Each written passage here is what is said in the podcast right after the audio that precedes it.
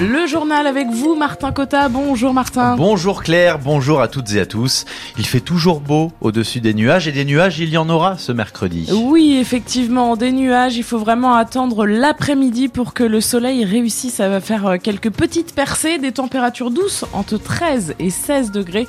On fera la météo complète à la fin du journal. Et aujourd'hui, Martin, on va célébrer l'amour. L'amour, l'amour, l'amour dont on parle toujours. La Saint-Valentin, la fête des amoureux. Nous partons à la rencontre ce matin de Françoise et Armand, soixante-dix-neuf et quatre-vingt-trois ans. Le coup de foudre entre les deux, c'était il y a trente ans. Et l'amour dure toujours, Caroline Félix. Et dans leur salon, une seule photo trône au-dessus du canapé. Il y a peut-être un peu de poussière parce que... Voilà, ça c'est quand on s'est rencontrés, il y a trente et un ans. Elle, Tignas Rousse, lui, un grand barbu de deux mètres, et ils le disent tous les deux en chœur. Ce jour-là, ça a fait vraiment tilt. Mais il s'est passé dans nos yeux quelque chose d'exceptionnel. Moi, je suis vraiment tombée amoureuse folle de cet homme. Ils ont alors la cinquantaine, divorcés, elle a deux fils. Pour Armand, ça ne fait pas de doute. Il la demande en mariage deux jours après leur rencontre. Parce que je, j'avais euh, un profond sentiment pour cette personne, sans la connaître du tout. C'était son esprit très ouvert et son intelligence. Je ne m'y attendais pas du tout, en fait. Plus on cherche, moins on trouve. Hein. Ils partagent plusieurs passions, la peinture, la déco, la rénovation de vieilles maisons. Aujourd'hui, ils sont moins manuels, plus durs de la feuille. Armand est en fauteuil roulant, mais la flamme, elle, est toujours là. Quand euh, il est tout beau, tout propre, tout fringant, je suis heureuse. Je l'embrasse et je dis « Tu sens bon, mon chéri ?»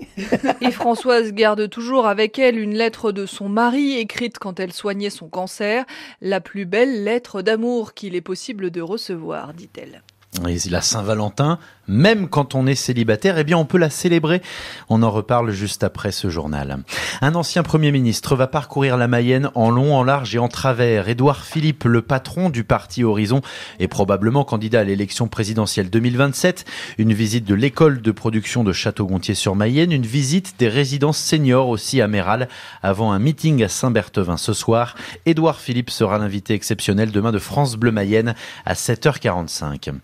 Un hommage à Robert Badinter ce midi à Paris autour du président de la République. Robert Badinter a porté l'abolition de la peine de mort hein, en tant que ministre de la Justice. Des élèves de l'école lavalloise qui porte son nom ont envoyé des messages de soutien à son épouse Elisabeth. Elle était venue inaugurer l'école en décembre deux mille dix. Si vous devez prendre un train ce week-end, méfiez-vous, les contrôleurs sont appelés à faire grève. La S N C F espère qu'un T G V sur deux circulera.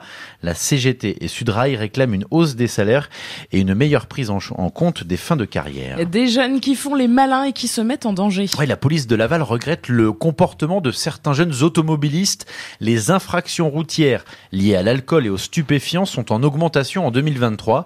Alors face à ces comportements, eh bien, la procureure de la République de Laval, Anne-Lise Jarton, a modifié sa politique pénale en cours d'année pour que les automobilistes soient sanctionnés plus rapidement et plus justement. C'était effectivement un double objectif qui était poursuivi dans la modification de cette politique pénale, à la fois euh, accélérer les délais de convocation, donc euh, réduire en tout cas les délais de convocation des auteurs d'infractions euh, routières, et le deuxième axe c'était effectivement de sévir au niveau des sanctions pour tenir compte en effet euh, de l'augmentation des conduites à risque qui traitent en, en l'occurrence en matière d'alcool et en matière de stupéfiants. Pour euh, les infractions les moins graves, on a effectivement diminué les délais par deux pour les mesures alternatives aux poursuites qui permettent en effet de convoquer les auteurs d'infractions routières, donc les moins graves, devant un délégué du procureur dans un délai qui est inférieur à trois mois et avec des sanctions touchant au permis de conduire qui peuvent atteindre jusqu'à six mois. Et cette année, les contrôles sur les routes de la Mayenne vont s'intensifier. Les voitures radars banalisées, par exemple, emprunteront de nouveaux itinéraires dans le département. Si des clubs de football sont intéressés par Amine Cherny, défenseur du Stade Lavalois, eh bien, il va falloir sortir le, le porte-monnaie, le chéquier. Amine Cherny prolonge d'un an jusqu'en deux mille vingt-six chez les Tango. C'est une des révélations du championnat de Ligue deux cette saison. Et puis le Paris Saint-Germain de l'ex-Lavallois Nordi Moukielé reçoit la Real Sociedad à vingt heures quarante-cinq, huitième de finale aller de la Ligue des Champions.